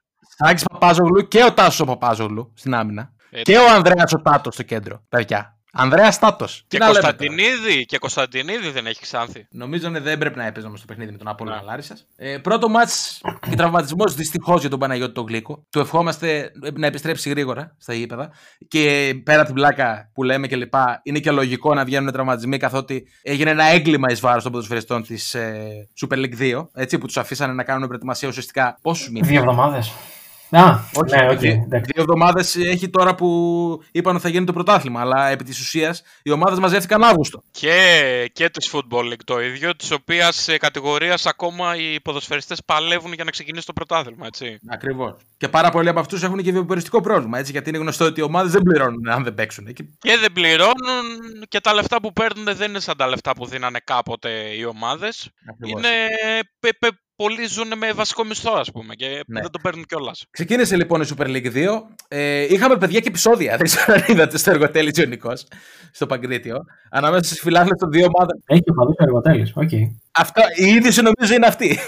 Εγώ, εγώ σταμάτησα να διαβάζω εκεί που λέει οι, φίλοι, οι, οι φαν του Εργοτέλη και σταμάτησα να διαβάζω στο, στο άρθρο. Φίλαθλοι λοιπόν των δύο ομάδων που βρέθηκαν να, με διαπιστεύσεις στο γήπεδο, κατάφεραν να πάρουν διαπιστεύσεις, ήρθαν, έγιναν κάποιες αψημαχίες, πήγαν να έρθουν και στα χέρια κλπ. Ωραία πράγματα. Σε κυκλισμένο το θηρόν παιχνίδι λόγω πανδημίας πέσαν φάπες. Αυτή, αυτή είναι η Super League 2 που θέλουμε. Αυτή είναι η Αυτή Super είναι η League 2. Super League 2 ακριβώς. Είναι πώς το λένε. Η Super League Pikachu πριν γίνει Ράιτσου. Στο Super Ακριβώς. League, ναι, καταλάβες. Και επίσης να αναφερθούμε στο μεγάλο διπλό της ομάδας του Γιάννη Κομπότη μέσα στον Καραϊσκάκη Άρτας. Μεγάλη χαρά. 0-2 Λεβαδιακός. Επέστρεψε ο πρόεδρος της καρδιάς μας και η ομάδα της καρδιάς μας στη Super League 2 και ελπίζουμε σύντομα να επιστρέψει και στα μεγάλα σαλόνια εκεί που ανήκει. Εμείς εδώ θα σας κρατούμε ενήμερους φυσικά και για ό,τι αφορά τη Super League 2. Μην σας πω μόνο για Super League 2 να μιλάμε, αλλά οκ, εντάξει, υπερβολή. Εντάξει, υπερβο- ίσως είναι λίγο υπερβολή. Ναι. Γι' αυτό λοιπόν και με αφορμή και την, ε, το ξεκίνημα του πρωταθλήματος στην Super League 2, το ένα από τα δύο πρόσωπα αυτής της εβδομάδας θα είναι ο Παναγιώτης ο Γλύκος, έτσι, τον οποίο θα σχολιάσουμε εμείς. Και σε εσάς παραδώσαμε τον ε, Κομπρακάη, όπως είπαμε νωρίτερα, τον ε, Ιωάνν Μπέναλουάν, τον στόπερ του Άρη, ο οποίος ξεχώρισε για, την, ε, για το πάθος για άλλη μια φορά με το οποίο αγωνίζεται, ο Μπέναλουάν. Να πω την αμαρτία μου, παιδιά, μαζεύοντας τα σχόλια για τον Μπέναλουάν, καθώς θα ξεκινήσουμε με τον ε, παίκτη τον οποίο ανέλαβε το κοινό μας. Ε, μπορ- μπορείτε και καλύτερα, παιδιά. Ναι, ισχύει τώρα. Για να τα λέμε όλα. Ναι. Μπορούν και καλύτερα. Βλέπω ε, να επαναλαμβάνεται, εντάξει, ίσως φταίμε και εμείς σε ό,τι αφορά τη, το φυσικό των παικτών, αλλά βλέπω να επαναλαμβάνονται κάποια μοτίβα τύπου. Ε, εντάξει, ο πορνοστάρ, ο ένας. Βλέπω λίγο, αφήστε τη σκέψη σας να καλπάσει. Αφήστε τη σκέψη σας να καλπάσει. Ε, θα διαβάσουμε, έχουμε αρκετά πράγματα. να- Να μην είμαστε και αχάριστοι έτσι. Γράψατε 800 και σχόλια και έχουμε ξεχωρίσει τα καλύτερα, τα οποία όντως ήταν πολύ καλά, αλλά είδα να συνεχίζονται κάποια μοτίβα για αρκετά σχόλια. Εντάξει, έχει και κάποια, έχει κάποια τα οποία είναι πρωτότυπα πάντως. Να το πούμε Ναι, και ναι. αυτό. Ποιος θα ξεκινήσει, παιδιά; Ξεκινάω εγώ. Οδηγός μαζί με το Ρέτο στο Fast and Furious 24. Οδηγάει το Toyota κόκκινο με φημέ τζάμι χαμηλωμένο. Έχει σιδερικό πίσω στη μέση. Αυστηρά πέτσινο μπουφανάκι ανοιχτό με κολλητή φανέλα τύπου τσιόδρα. Να αχνοφαίνεται. Και αυστηρή χρυσή αλυσίδα. Κάνει πάντα σταυρό καθολικό. Ειδικεύεται στι φαλιάρε, στι ανάποδες και στις σούζες από τη γέφυρα. Την ώρα που ανεβαίνει για να περάσουν τα πλοία από κάτω και έχει μόλις 0,1 νανοσεκόντ για να προλάβεις. Είναι ξέρεις, η φάση που περνάνε, που περνάνε με τα αμάξια από τις γέφυρες και λοιπά. Και... φσσ, Τα γνωστά Fast and Furious. Φωτογράφος στο GNTM. Αυτό φορέθηκε πάρα πολύ, παιδιά. Τον παρομοιάζανε με τους σκουλό όλοι. Ναι, ναι, ναι. Ναι, ναι. Του Περλεκάς στο πανηγύρι του Αγίου Μάμα. Μπορώ, μπορώ να το φανταστώ. Μπορώ να το φανταστώ άνετα. Όσοι έχουν πάει στο πανηγύρι του Αγίου Μάμα ξέρουν. του Αγίου του Μάμαντος. Ο Φίλιππος το, το τιμάει κάθε χρόνο εκτός από φέτος. Εκτός από φέτος που δεν μας άφησαν να πάμε. Ακριβώς. Αχ, μας φάγαν το πανηγύρι του Αγίου Μάμα. Ένα πανηγύρι έχουμε να περιμένουμε όλο το καλοκαίρι και μας το φάγανε. Ας ελπίσουμε φέτος ε, να γίνει. Ε, Άλλος φίλος μας λέει εδώ πέρα θα μπορούσε να είναι ελεγκτής τακτέλ με μπανάνα στη μέση. Τίμιο. Άλλο που φορέθηκε πάρα πολύ μέλος του καρτέλ της Εναλόα, δεξί χέρι Ελτσάπο. Εντάξει, έχουμε δει δεκάδες τέτοιους, νομίζω. Έτσι δεν είναι. Άλλη επιλογή που φορέθηκε πολύ θα ντουμπλάρει τον Τάσο Κάκος στο ρεπό του. Αυτό θα πρέπει να το κάνει μισθή, ίσως. Δεν ξέρω. Πάντα μισθή. Πάντα μισθή. Πρώην φυλακόβιος, ο οποίος προσπαθώντας να μπει στο δρόμο τον καλό, βγάζει τα προστοζήν κάνοντας όλες τις χαμαλοδουλειές σε σκάφος πλουσίου, το οποίο τυχαίνει να νοικιάζεται για τα γυρίσματα της νέας soft porn ταινίας του Μακέντα. Ωραίο... Έτσι έχει, έχει δύο πρωταγωνιστές. Ε, συνδυαστικό, ωραίο. Τιμίο, τιμιότατο. Το επόμενο μου άρεσε πολύ. Τέλειο, τέλειο. Ταινία για το 21, γιος Τούρκο Πλαρχηγού, Βελής Αλή. Πώς το λέγανε εκείνο με τον Τάσο Χαλκιά, τα δάκρυα της κυραφροσύνη, πώς λεγόταν. Στο άλτρο. Η λίμνη των στεναγμών. Η λίμνη των στεναγμών, μπράβο. Άλλο μετά. Αστρολόγος σε κανάλι τοπικής εμβέλειας. Πολύ ωραίο, πολύ χρήσιμο. το, το σουβλατζέ το 10 λεπτά κήρυγμα. Δεν ξέρω πώς το θυμάστε, αλλά ήταν όντως. Καλή παρομοίωση αυτή.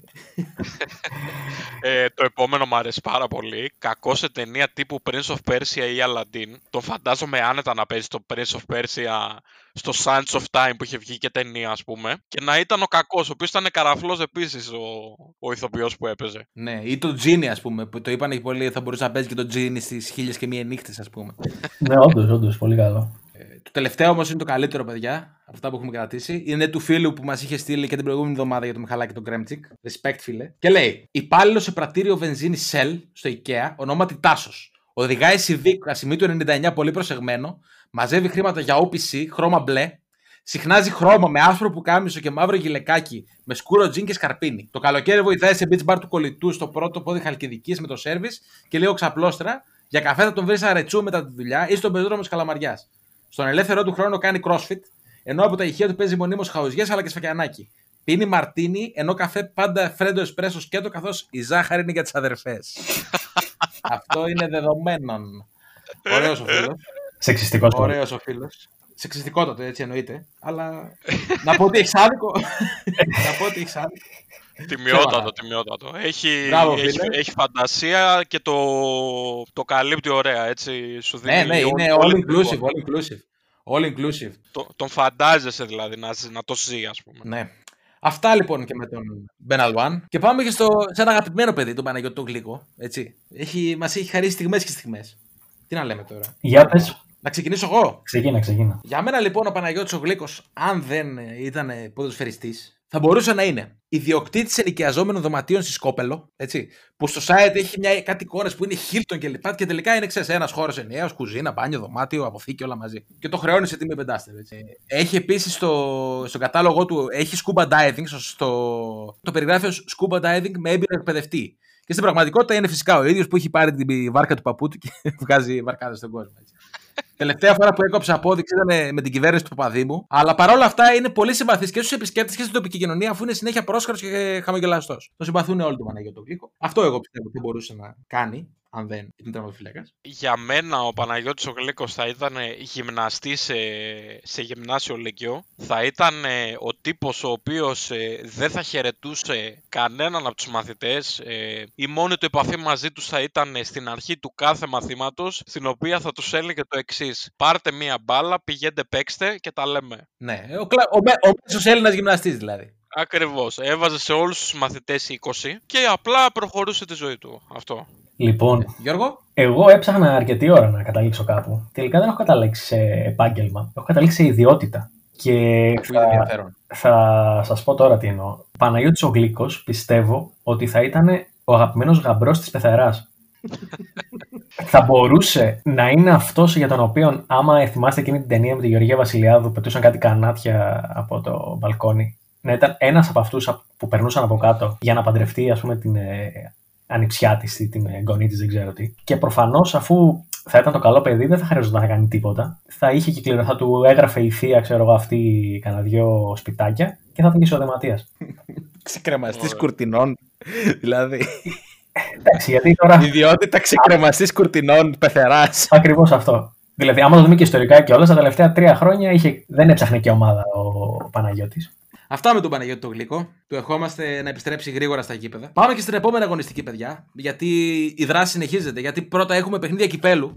Μεσοδόματα, έτσι, να το πούμε αυτό. Τετάρτη και Πέμπτη, αν δεν κάνω λάθος. Ε, 20 και 21, ναι, τα παιχνίδια. Λοιπόν, αναλυτικά, την ε, Τετάρτη 20 του μηνός έχουμε Βόλος Όφης στις 3 και Αστέρας Τρίπολη, Άρης και Άρης Αστέρας Τρίπολης στις 3. Έτσι, για το κύπελο όλα αυτά τα παιχνίδια. Πάω Κλάρισα στις 5 και 4. Στι 7.30 Πανετολικός Ολυμπιακός και στις 9.30 ΑΕΚ Απόλλων Μύρνης. Αυτά είναι τα παιχνίδια του, για τη φάση των 14 του κυπέλου. Έχουμε και πας για έναν ατρόμητο στην Πέμπτη. Έχουν προκριθεί Λαμία και Παναθηναϊκός. Παγκόσμια πρωτοτυπία η φάση των 14, να πούμε. Ναι, γιατί δεν βγαίνανε ομάδες χωρίς την παρουσία της Super League 2, καθότι τώρα ξεκίνησε το πρωτάθλημα δεν θα μπορούσαν να παίξουν. Και οι ομάδες παίζουν ε, ουσιαστικά σαν να παίζουν άλλη μια αγωνιστική Super League είναι περίπου. Κάπου θα μπερδευτεί η φάση για το ποιο είναι κύπελο, ποιο είναι πρωτάθλημα κλπ. Σου λέει εμπειρία χρόνων τώρα. Κίνια, με έχει καρφώσει μάτι το μάτι, το φοβάμαι το μάτι. Να πάμε λοιπόν και στο στοιχηματικό κομμάτι. Επόμενη αγωνιστική λοιπόν που έρχεται, 23-24 ε, του μηνός. Ξεκινάμε από το Σάββατο στις 3. Έτσι. Αστέρας Τρίπολης Λάρισα, παιδιά. Πώς το βλέπουμε. Παίζει ο Παράλε. Νομίζω παίζει. Ε, άσο. Όσο χαμηλή Άσος. και αν είναι η απόδοση, Άσος. στο 1,75, ναι, άσος. Η Λάρισα, παιδιά, δεν βλέπετε, έτσι. Δεν, ε... Εκτός αν αλλάξει κάτι δραματικά, πάω με τον άσο του Αστέρα. Ναι, και εγώ δυσκολεύομαι να δω κάτι άλλο. Άσο και, και άντερ. Ναι, ναι, ναι, ναι, ναι. Και εγώ πιστεύω Δεν θα βλέπω είναι κάτι σφιχτό φεύγει. μάτς. Ένα μηδέν, Κλωτσοσκούφι δύο και μηδέν. αυτό. Ναι, αυτό λέει η λογική. Δύσκολο μάτς ε, και το επόμενο. Απόλλων Σμύρνης Άρης στις 5 και 4. Ο Άρης ο οποίος πρέπει να κερδίσει κάποια στιγμή γιατί τρία συνεχόμενα κακά αποτελέσματα. Και νομίζω ότι ο Γιώργος ο Παράσκος θα στήσει καντίνα, όχι πούλμαν μπροστά στην αιστεία, καντίνα. Ναι, θα στήσει καντίνα και θα δίνει σουβλάκι πρώτης ποιότητας. Κλειστό παιχνίδι βλέπω και εκεί, παιδιά. Ναι, το under και εδώ. Κάνω την, εκ- κάνω, παίρνω, παίρνω όμως το ρίσκο και λέω το under δεν αξίζει στοιχηματικός, καθότι είναι. Όχι, μόνο με συνδυασμό. Μόνο με συνδυασμό. Συνδυασμό, ναι. Εγώ θα πω ότι ο Άρης θα επιστρέψει στις νίκες σε αυτό το παιχνίδι. Εύκολα, δύσκολα ε, μάλλον, αλλά πιστεύω ότι θα καταφέρει να φύγει με το διπλό. Λίγο πάνω από τις δύο μονάδες, δηλαδή μία, δύο, τρεις πιστεύω θα το βρει κάποια στιγμή. Εγώ, Και πάω, εμένα μου αρέσει. Α, πες Γιώργο. εγώ πάω με το χ καρφί. Ωραίο. Θα πάω και εγώ με το διπλό, θα συμφωνήσω με τον Τέλη. Το 2-22 που είναι αυτή τη στιγμή το διπλό μου αρέσει. Θεωρώ ότι ο Άρης θα, θα επιστρέψει στις νίκες μετά από τα σερή ανεπιτυχή αποτελέσματα. Οι ομάδες βέβαια έχουν και τα παιχνίδια του κυπέλου ενδιάμεσα, οπότε θα δούμε αν και εφόσον υπάρξει κάποια διαφοροποίηση σε ό,τι αφορά τους διαθέσιμους παίκτες κατά βάση. Αυτά λοιπόν και για το μάτι της Ριζούπολης. Απόλλων Μυρνησάρη. Πάμε στο τελευταίο μάτι του Σαββάτου. Παναθηναϊκός Όφη. Λεωφόρο, 7,5 ώρα το απόγευμα. Άσος.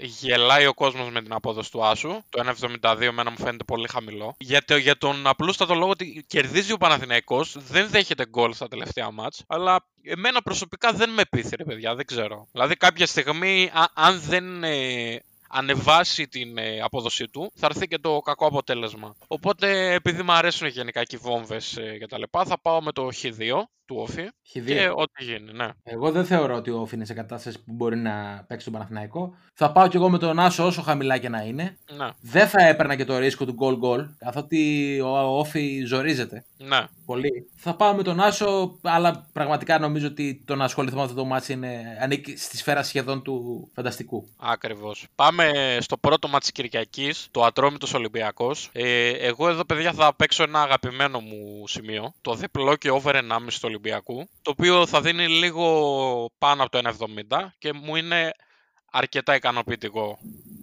Μαζί σου και εγώ συμφωνώ. Ναι. Ε, και εγώ νομίζω ότι δεν υπάρχει στοιχηματική αξία και σε κάτι άλλο, ούτως ή άλλως. Είναι καλή ομάδα Ατρόμητος, αλλά είναι αυτό που λέγαμε πριν. Ο Ολυμπιακός αυτά τα μάτς τα παίρνει σχεδόν πάντα. Παρότι ζορίζεται τελευταία και έχει να σκοράρει. Έχει δύο παιχνίδια που δεν έχει σκοράρει πάνω από ένα γκολ, αλλά Ναι. νομίζω ότι θα το καταφέρει αυτό με τον Ατρόμητο και εγώ αυτή τη άποψη είμαι. Ναι, γιατί και ο Ατρόμητος δεν είναι ομάδα που παίζει τόσο κλειστά όσο π.χ. παίζει, έπαιζε Πα Γιάννενα, ας πούμε. σω βοηθήσει στο να δούμε ένα καλύτερο μάτσο. Και μιας και είπαμε Πα Γιάννενα, Πα Γιάννενα Βόλος. Εδώ, παιδιά, το σετ των αποδόσεων εμένα μου φαίνεται λίγο περίεργο. Ναι, Έτσι δεν είναι. και εμένα είναι μου λίγο φαίνεται. ψηλά όλα σχετικά. Εγώ με τον Άσο θα πάω εδώ. Με τον Άσο, ε. Ναι, ναι, ναι. Νομίζω και εγώ ότι ο Άσος είναι καλή επιλογή σε αυτό το παιχνίδι γιατί δεν ξέρω. Μου δείχνει ότι θεωρώ ότι τα Γιάννενα δείχνουν σαν να έχουν περισσότερο. ενώ είναι ομάδες που είναι περίπου στα ίδια σε ό,τι αφορά το, το κομμάτι της, ε, του που βρίσκονται βαθμολογικά. Θέλω να σου πω ότι ο, ο, ο Πας είναι πιο κάτω, αλλά μου δείχνει ότι έχει περισσότερο κίνητρο τέλος πάντων. Ναι, ναι, και εμένα. Μου δείχνει ότι ο, ότι ο Πας έχει περισσότερο κίνητρο σε αυτό το σημείο του προθλήματο. Δηλαδή ο Βόλος είναι λίγο πολύ σε φάση που δεν τον νοιάζει πάρα πολύ. Ε, μου φαίνεται και λίγο πιο, σο, πιο, σο, λίγο πιο σοβαρός ο, ο Πας Γιάννενα από το Βόλο τη δεδομένη στιγμή, τη συγκεκριμένη στιγμή που μιλάμε. Οπότε θα συμφωνήσω και εγώ μαζί σας, έρχομαι στον Άσο. Πανετολικός Λαμία. Εδώ είναι το ντέρμπι της ουράς που θα γίνει σκοτωμός. Ναι. Αγρίνιο Λαμία. Πω, πω. Πόσα νικελιά μαζεμένα εδώ πέρα. Ξεκάθαρα. Πανετολικός... Ε... Πανιτουλικό. Πανιτου, Πανιτουλικό. Δεν ξέρεις. Σωστό. Δεν είχε, συγκε... δεν είχε συγγενείς από εκεί, φαίνεται, δεν ξέρεις. Πανιτουλικό. Αδιάβαστος, αδιάβαστος. Παιδιά, εγώ θα πάω στο γκολ γκολ εδώ. Καρφί. Γκολ γκολ Πανετολικός Λαμία. Ναι, ναι, ναι. ναι. Έτσι. θα, που- θα πουλήσω τρέλα και θα πάω στο γκολ γκολ. Μετά από τρεις μήνες lockdown, τι φτάνει να παίζει ο άνθρωπος; 2-25 γκολ γκολ. Γκολ γκολ κι εγώ. Ναι, ναι. Γκολ γκολ. Ναι. Μάλιστα. Εγώ, παιδιά, δεν θεωρώ ότι θα πάμε με γκολ γκολ. Εγώ θα στήριζα το, την ισοπαλία. Θεωρώ ότι είναι και οι δύο τόσο κακές ομάδες. ναι. που δεν θα μου κάνει εντύπωση, ξέρεις, να πάμε στο 0-0 χωρίς να το θυμόμαστε αυτό το παιχνίδι ξανά ποτέ. 3-15, χ. Χτί- χτίσιμο εστίες και πικνίκ στο κέντρο. Μπορεί να βγουν και τα δύο, γιατί δεν είναι αντιπαραθετικά τα στοιχήματα που λέμε. Έτσι. Μπορεί κάλλιστα Ναι. να βγει ένα-ένα. Αλλά ναι, δεν πιστεύω ότι θα φύγει για την ισοπαλία αυτό το παιχνίδι. Είναι και δύο κακές ομάδες. Λίγο πάνω, λίγο κάτω, στα ίδια. Και τελευταίο Ναι, ναι. παιχνίδι, το παιχνίδι, το ντέρμπι της αγωνιστικής. Το μεγάλο ντέρμπι της αγωνιστικής. Ένα παιχνίδι που έχει γράψει τη δική του ιστορία τα τελευταία χρόνια στο ελληνικό ποδόσφαιρο.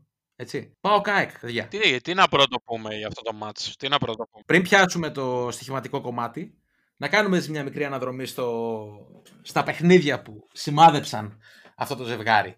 Εντάξει, τα επισκιάζει όλα, παιδιά, το, το θρηλυκό παιχνίδι προτριετίας με την εισβολή του Ιβάν Σαββίδη. Δεν, ε, δεν θυμάμαι τίποτα άλλο και μάλλον δεν θα ξαναθυμάμαι τίποτα άλλο από Πάο ΚΑΕΚ. Εντάξει, είναι και ο τελικός του Βόλου. Είναι και ο τελικός του Βόλου. Τελικός του Βόλου, ο οποίος ήταν αψεγάδια στο παιχνίδι. Ναι, εγώ μιλάω ξέρεις, για, για μάτς πρωταθλήματος, για Πάο ΚΑΕΚ πρωταθλήματος. Επίσης Ναι, επικό ισχύει. μάτς το Πάο ΚΑΕΚ στο Βόλο. Αλλά αυτό ήταν κυρίως για τα επεισόδια, όχι τόσο για το. Εντάξει, είχε και goal offside. Ε, εντάξει, είχε, είχε, είχε πράγμα. Βασικά ήταν όλο το ελληνικό ποδόσφαιρο σε, μια, σε ένα τριωράκι έτσι. Είχε goal offside, αλλά δεν είχε εισβολή τεράστιο Ιβάν Σαββίδη ε, στον αγωνιστικό χώρο, έτσι. Γράφτηκε ιστορία και γράφτηκαν και άπειρα μήμα από αυτό. Δηλαδή, ουσιαστικά η φωτογραφία αυτή μας, μας δίνει υλικό ακόμα και τώρα. Ναι, ναι, ξεκάθαρα. Μα καταρχάς, νομίζω ότι σπάσαμε κάθε ρεκόρ επισκε- επισκέψεων εκείνες τις μέρες στη σελίδα μας, παιδιά. Δηλαδή, Ναι, ναι, ναι, ναι. ειδικά μόνο, εκει- μόνο εκείνο το βράδυ θυμάμαι ότι ανέβαζα εγώ προσωπικά μέμει μέχρι τις 4 το πρωί. Όπως και με το κύπελο που το είπες. Είναι μάτς τα οποία. Σημάδευσαν, μας δώσαν- σημάδευσαν. Ναι, ναι, ναι, ναι, ναι. Ξεκάθαρα. Ε, αυτό που ήθελα να σας ρωτήσω είναι πού σας βρήκε αυτό το μάτς; Καταρχάς, για όσους θυμούνται, ε, αυτό το match ήταν να μην έχει κόσμο μέχρι και τα ξημερώματα εκείνης της μέρας. Ήταν να γίνει και Ναι. κλεισμένο των θυρών λόγω της τιμωρίας που είχε φάει στο πρωτοβάθμιο όργανο ο ΠΑΟΚ για το παιχνίδι με τον Ολυμπιακό για το ρολό χαρτί. Ναι, ναι, ναι. Έτσι προ δύο εβδομάδων στην Τούμπα. Τελικά άλλαξε η απόφαση τα ξημερώματα και βγήκανε κανονικά εισιτήρια και ήταν, έγινε το μάτς με κόσμο. Εγώ προσωπικά ήμουν στο γήπεδο σε εκείνο το παιχνίδι και πραγματικά δεν θυμάμαι τίποτε άλλο εκτός από τη φάση που μπαίνει μέσα ο Ιβάν Σαββίδης. Δεν ξέρω, τα έχει, τα έχει, τα έχει επισκιάσει τόσο πολύ όλο. Δηλαδή να μου πεις ποιοι παίζανε και από τις δύο ομάδες δεν θυμάμαι κανένα. Ναι, ναι, και εγώ το ίδιο. Είναι το γκολ του Βα- Βασικά είναι, το, okay, είναι ο Βαρέλα που έβαλε τον γκολ και ο Μαουρίσιο που είναι στη φάση κλπ. Αλλά ως εκεί. Δηλαδή να μπω σε παραπάνω λεπτομέρειες, πώς είχε παίξει, πώς είχαν παίξει οι δύο ομάδες και αυτά. Απολύτως τίποτα. Τα έχεις σβήσει όλα η φάση του γκολ και μετά η εισβολή του, του Σαββίδη. Κακός χαμός, κακός χαμός δηλαδή. Και θυμάμαι, γυρνάω, με, φεύγω μετά το παιχνίδι γιατί λο- στο γήπεδο. Πολλές φορές, για όσους ξέρουν, ε, μπλοκάρει, μπλοκάρουν και τα σήματα της κινητής τηλεφωνίας κλπ. Δεν είχα πρόσβαση ούτε σε δεδομένα εκείνη την ώρα, δεν έπιανε ούτε το ίντερνετ ούτε τίποτα. Οπότε δεν είχα δει τη φωτογραφία. Είχα δει το Σαββίδι φυσικά να μπαίνει στο γήπεδο από τις κερκίδες, αλλά δεν είχα δει ούτε το όπλο ούτε τίποτα. Και βγαίνοντας, βλέπω φυσικά τη μεγαλοπρεπή φωτογραφία του Ιβάν Σαββίδη, η οποία μας έχει κάνει γνωστούς παιδιά ως πρωτάθλημα στα πέρατα του κόσμου. Ναι, παγκοσμίως. Παίχτηκε φωτογραφία παντού. Παντού. Δεν παντού. έβλεπα εγώ τις προάλλες που έπαιζε ο ΠΑΟΚ με τη Γρανάδα στην Ευρώπη και το έβλεπα με ισπανική περιγραφή. Για αυτό το πράγμα μιλούσαν οι άνθρωποι που περιγράφανε το παιχνίδι. Μα για όλους στο εξωτερικό είναι ο ΠΑΟΚ του οποίου πρόεδρος είναι ο Τάδε που είχε μπει με το όπλο. Δεν, είναι, δεν υπάρχει κάτι άλλο. Και για πάρα πολλά χρόνια νομίζω θα μνημονεύεται εκείνη, Ναι, ναι. εκείνη η φωτογραφία. Ήταν θρυλικό ματς ΠΑΟΚ ΑΕΚ. Γράφτηκε, Γενικά, γράφτηκε ιστορία. Γράφτηκε ιστορία. Ήταν νομίζω το αποκορύφωμα της κόντρας αυτών των δύο ομάδων που για χρόνια δείχναν ότι έχουν καλές σχέσεις σε επίπεδο διοικητικό έτσι. Δεν μιλάμε για το επίπεδο των οπαδών καθότι σε επίπεδο οπαδών όλοι είδαμε τι έγινε στο τελικό του κυπέλου στο Βόλο. Σε διοικητικό επίπεδο όμως ήταν καλά και ήταν ξεκίνησε μια κόντρα που ξεκίνησε από τον τελικό του Βόλου και έφτασε ως την εισβολή του Ιβάν Σαββίδη από εκείνο το σημείο και μετά αρχίζουν και καταλαγιάζουν λίγο οι σχέσεις. Δηλαδή πάνε στο peak και μετά ομαλοποιούνται σιγά σιγά σταδιακά. Ε, Γιώργο, εσύ που ήσουν α, κατά τη διάρκεια αυτή της της ιστορικής στιγμής. Εγώ ήμουνα στο σπίτι και το έβλεπα, και έβλεπα το παιχνίδι. Θέλω να μου πεις πώς, ε, πώς ε, αντέδρασες, πώς ένιωσες εκείνη τη στιγμή. Αμήχανα μπορώ να πω. Αλλά μετά, μετά τα- με το γλέντι που υπήρξε γενικά στα, στα social media και στη σελίδα, οκ, κάπως το ξεπεράσαμε. Γενικά, ναι, καλό είναι να ξέρει ο κόσμος ότι όλοι μας υποστηρίζουμε κάποια ομάδα στο Καλτ 24. Απλά μετά από ένα σημείο, όταν είσαι στο Καλτ 24, και οι ήττες και οι ντροπές και όλα αυτά της ομάδας σου πάβουν να σε ενδιαφέρουν. Σε νοιάζει η σελίδα αυτό, ναι. Τι να κάνουμε, παιδιά, αυτή είναι η αλήθεια. Ε, εμένα λοιπόν, μιας και σας ρώτησα να, να πω κι εγώ. Εγώ ήμουνα έξω λοιπόν, ήμουνα σε ένα μαγαζί εδώ στη γειτονιά μου. Στέκι το οποίο πλέον έχει αλλάξει όνομα κτλ. Βλέπαμε το match λοιπόν, ε, πίνοντας παράλληλα το, το ποτό μας, ας πούμε, εκεί πέρα. Γίνεται η φάση. Είχε αρκετούς παοξίδε στο μαγαζί, σηκώνονται, πανηγυρίζουν στον γκολ του Βαρέλα κτλ. Και αρχίζει μετά γίνεται η φάση που πηγαίνει ο διαιτητής στον τέταρτο ε, στον επόπτη, συγγνώμη. Πηγαίνουν οι παίχτες της ΑΕΚ εκεί, διαμαρτύρονται κτλ. Αλλάζει λοιπόν την απόφαση και ξεκινάει τώρα το πατερντή όλο εκεί πέρα. Οι μισοί να κράζουν, οι άλλοι μισοί να τους κοροϊδεύουν. Τα κλασικά που ζείτε, που ζούμε όλοι στα καφενεία και στα καφέ. Και τέλος πάντων, κάποια στιγμή λέει ο speaker, τι γίνεται εδώ. Μπήκε ο Ιβάν Σαββίδης στον αγωνιστικό χώρο. Μπήκε ο Ιβάν Σαββίδης λοιπόν στον αγωνιστικό χώρο. Γίνεται όλο αυτό το μακελιό. Η αλήθεια είναι ότι στην αρχή στην τηλεόραση δεν ε, κατάλαβε σχεδόν κανείς για τη, τη, τη, στιγμή με το όπλο. Όχι, Μέχρι δεν φάνηκε. που- Ναι. Ναι, Στην κάμερα δεν φάνηκε στο βίντεο. Μέχρι που βγήκε φωτογραφία λοιπόν και ενώ στην αρχή υπόθηκε κάτι για Photoshop αμέσως ε, φυσικά αυτό έμεινε πίσω και τέλος πάντων από εκείνη τη στιγμή και μετά είναι αυτό που είπε εσύ τέλει πριν γεννήθηκε μια φωτογραφία η οποία μας δίνει υλικό ακόμα και τώρα δηλαδή Και θα μας συντροφεύει για πάντα, θα πω εγώ. το παρομοιάζουμε με άπειρα πράγματα τα οποία μπορεί να, να συμβαίνουν στο ποδόσφαιρο είτε εγχώρια είτε παγκοσμίως και πετάμε μια φωτογραφία με τον αγαπημένο μας Ιβάν και όλα καλά. Πραγματικά είναι, ε, ρε παιδί μου, πώς το λένε, είναι πώς είναι η Μοναλίζα για τη ζωγραφική, πώς είναι ο Ερμής του Πραξιτέλη. Ε, Έτσι. είναι ένα έργο τέχνης το οποίο σημαδεύει μια ολόκληρη εποχή. η φωτογραφία του Ιβάν Σαββίδης στο παιχνίδι με την ΑΕΚ. Μπράβο λοιπόν στον μεγάλο Ιβάν Σαββίδη που μας χάρισε τέτοιες μεγάλες στιγμές. Ο πολυχρονεμένο πρόεδρος του ΠΑΟΚ.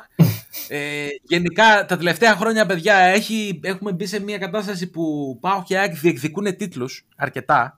Ναι. Αρκετά περισσότερο από ό,τι το κάνανε παλιότερα. Καθότι ο Πάοκ για χρόνια ήταν εκτός διεκδίκησης και η ΑΕΚ και αυτή είχε τα πολύ άσχημα διαστήματά της. Αλλά μας έχουν χαρίσει και παιχνίδια. Πέραν του παιχνιδιού με τον, ε, με τον Ιβάν Σαββίδη και την εισβολή του. Μεγάλα παιχνίδια που, με μεγάλα σκορ, ε, διακύμανση κλπ. Εγώ ένα που θυμάμαι σίγουρα ήταν το 4-4 πρώτη αγωνιστική νομίζω 1999. Ο Πάοκ παίζει με Αντόλφο Βαλέντσια, Μαραγκός, ο Γεωργιάδης κλπ. Η ΑΕΚ αντίστοιχα ο Νικολαίδης νομίζω είναι και ο Τσάρτας, μόλις είχε επιστρέψει. Ή όχι, δεν ήταν ο Τσάρτας, πρέπει να παίζει ο Τσίριτς. 4-4 λοιπόν, ένα παιχνίδι το οποίο είχε κρυθεί κιόλας τις καθυστερήσεις που ισοφάρισε ο Αντόλφο Βαλέντσια. Και είχε ξεχωρίσει φυσικά ο τρομερός Ντόλμπεργκ, ένας Αργεντίνος αμυντικός, τον οποίο πού τον είχε βρει ο Γιώργος Ομπατατούδης, δεν γνωρίζω. Ο οποίος είχε βάλει γκολ και αυτό γκολ σε 10 λεπτά μέσα, Γιώργο. Ναι, ναι, Καλά ναι. θυμάμαι. Ναι, κάτι τέτοιο, κάτι τέτοιο. Δηλαδή το βάζει και στη μία αιστεία, το βάζει και στην άλλη. Τίμιος. Δεν άφησε παραπονεμένο κανέναν. Ο Κριστιανό Ντόλμπεργκ. Κατά τα άλλα, στην Τούμπα πάρα πολλά παιχνίδια θυμάμαι ανάμεσα στις δύο ομάδες. Τον Μπάουκ να κυριαρχεί, αλλά να, να μην, δεν θυμάμαι ποτέ να έχει κερδίσει με μεγάλο σκορ. Το μεγαλύτερο σκορ που θυμάμαι είναι μια νίκη με 3-0 ε, όταν ήταν νομίζω προπονητής ο Μπόλωνη. Ναι, 3-0 ο Μπόλεμ. με Αθανασιάδη, Ναι. Κερίνια κλπ. Τα χρόνια που η ΑΕΚ είχε ήδη αρχίσει την κατηφόρα της. Αντιστρόφως όμως θυμάμαι μεγάλες νίκες, πολύ μεγάλες νίκες τη ΑΕΚ. Ε, τα τελευταία 20 χρόνια δηλαδή περίπου που παρακολουθώ ποδόσφαιρο. Μεγάλες νίκες τη ΑΕΚ. Ένα 0-4 που λέγαμε Φίλιππε πριν ξεκινήσει η εκπομπή ε, στο κύπελο. Με τον Μπάγεβιτ, στον μπάκο του Πάουκ. Και άλλη μια φορά 0-4 την πρώτη χρονιά του Φερνάντο Σάντος. Που πάλι θέλω, Γιώργο, να μοιραστείς μαζί μου τις ε, αναμνήσεις σου από εκείνο το παιχνίδι. Έχει τελειώσει λοιπόν το παιχνίδι και εντάξει, άμα έχεις πάει πάνω από τέσσερις φορές στο γήπεδο, καταλαβαίνεις ότι ο κόσμος που βγαίνει, μάλλον δεν θα φύγει στο σπίτι του ήρεμος, ας πούμε. Ε, εγώ όμως Για την ακρίβεια, για την ακρίβεια να, πούμε, να πούμε ότι. Συγγνώμη, Γιώργο. Ότι το σκορ, η διακύμαση ήταν 0-3 στο ημίχρονο. Για την ακρίβεια, νομίζω το 0-3 έχει γίνει στο μισάωρο. Με γκολ του νομίζω. καλών, με ένα Οπότε- τρομερό γκολ του καλών, νομίζω. Που έχει κρεμάσει του το φινάλι. καλών ναι, ήταν η γκολάρα στο δεύτερο ημίχρονο το 0-4. Το 0-4 είναι του καλών, που ένα μέρος των οργανωμένων έχει ήδη βγει έξω από το γήπεδο, στο 0-3. Ναι, ναι, ναι. Να πάει να αποδοκιμάσει για να φύγει ο Σάντος. Ήμουν κι εγώ εκεί, να πω σε αυτό το σημείο. Ε, Τέλος πάντων, εγώ δεν ήμουν εκεί. Εγώ δεν ήμουν εκεί. Θέλω να βγω, ας πούμε, για να, πάω, να πάρω κάτι να φάω και να πάω σπίτι. Ε, και όποιος σέβεται τον εαυτό του, όταν βγαίνει από το γήπεδο, πηγαίνει σε μια καντίνα να πάρει ένα σάντουιτς, να φάει ένα σουβλάκι εκεί πέρα. Ξέρω εγώ. Ε, πάω εγώ να πάρω το, το σουβλάκι μου να το φάω για τους φίλους του Αθηναίους, το σάντουιτς με σουβλάκι για τους φίλους της Θεσσαλονίκης. Και καθώς παραγγέλνω, σκάει ακριβώς δίπλα μου, αλλά σου λέω στα 5 μέτρα, δακρυγόνο. Δεν πανικοβάλλομαι, η αλήθεια είναι, γι' αυτό περιμένω να, να πάρω να φάω. Ε, αλλά αυτό καθηγείς και φουντώνεις σιγά σιγά. Ξέρεις, όταν αρχίζει και βγαίνει, βγαίνει, βγαίνει. Και είμαι σε κάποια φάση που είμαι με ένα σάντουιτς στο χέρι, να τρέχω τη λαμπράκι με το σάντουιτς στο χέρι, με κλειστά μάτια, γιατί δεν μπορούσα να δω, και χωρίς να μπορώ να πάρω αναπνοή, και ταυτόχρονα αρχίζω να κλαίω κιόλας. Εντάξει, ήταν. Ήταν, ήτανε μια, μια, κλασική, μια κλασική, ένα κλασικό απόγευμα στην Τούμπα, τα καλά τα χρόνια. Ωραία, ωραία πράγματα. Ναι, ήταν το παιχνίδι που είχε, που είχε πει κάποιος φίλαθλος του Πάουκ στον Φερνάντο Σάντος Go Village. Ναι, go. Να γυρίσει στο χωριό σου. Τέλο πάντων. Εντάξει, από την επόμενη χρονιά μάλλον άλλαξε το έργο. Τέλος πάντων. Αυτά και για το ΑΕΚ Πάουκ. Και πάμε και στο σήμερα, παιδιά. Έτσι, που οι ομάδες φαίνεται ότι θα μονομαχήσουν για τη δεύτερη θέση. Όπως διαμορφώνονται τα πράγματα στο βαθμολογικό πίνακα. Καθότι τον Ολυμπιακό δύσκολα να τον προλάβει κανένας του, οποιοδήποτε από τους δύο. Ναι, δεν υπάρχει περίπτωση. Όχι ότι κάνει διαφορά βέβαια φέτος πλέον να βγεις δεύτερος ή τρίτος. Δεν κάνει απολύτως καμία διαφορά. Το ίδιο πράγμα είναι ακριβώς. Είναι θέμα γοήτρου. Είναι θέμα γοήτρου όλο αυτό. Είναι θέμα γοήτρου ακριβώς. Τώρα σε ό,τι αφορά το στοιχηματικό κομμάτι, παιδιά, δεν ξέρω εσείς πώς το βλέπετε. Εγώ θεωρώ ότι θα, θα έχουμε γκολ και για τους δύο και το 1,93 μου φαίνεται τίμιο στο γκολ γκολ. Να πω την αλήθεια μου. Εγώ θα πάω με τον Νάσο, ξεκάθαρα. Ε, ναι, ναι, ναι. Πιστεύω ότι ο Πάουκ είναι σε καλύτερη κατάσταση από την ΑΕΚ αυτή τη στιγμή. σω ε, καταφέρει αυτό που δεν κατάφερε με τον Ολυμπιακό βασικά. Θεωρώ ότι θα κάνει μια ανάλογη εμφάνιση. Και επειδή ο Ολυμπιακός είναι καλύτερος από την ΑΕΚ, πιστεύω ότι ο Πάοκ θα, θα κερδίσει αυτό το μάτσο. Ναι. Γιώργο; 0 1 γκολ. 0 1 γκολ. Ναι. Βλέπεις δηλαδή χαμηλό σκορ, κλειστό παιχνίδι. Μάλιστα. Αυτά λοιπόν και στοιχηματικός για το ντέρμπι της εβδομάδας που έρχεται, το Πάο ΚΑΕΚ. Και σε αυτό το σημείο θα κλείσουμε την εκπομπή μας. Ευχαριστούμε πολύ που ήσασταν μαζί μας ω αυτό το σημείο και θα είμαστε ξανά την επο... κοντά σας την επόμενη εβδομάδα με ένα καινούριο podcast και με ίσως και μια ωραία έκπληξη για όλους τους ακροατές μας. Να είστε καλά, ευχαριστούμε. Γεια σας.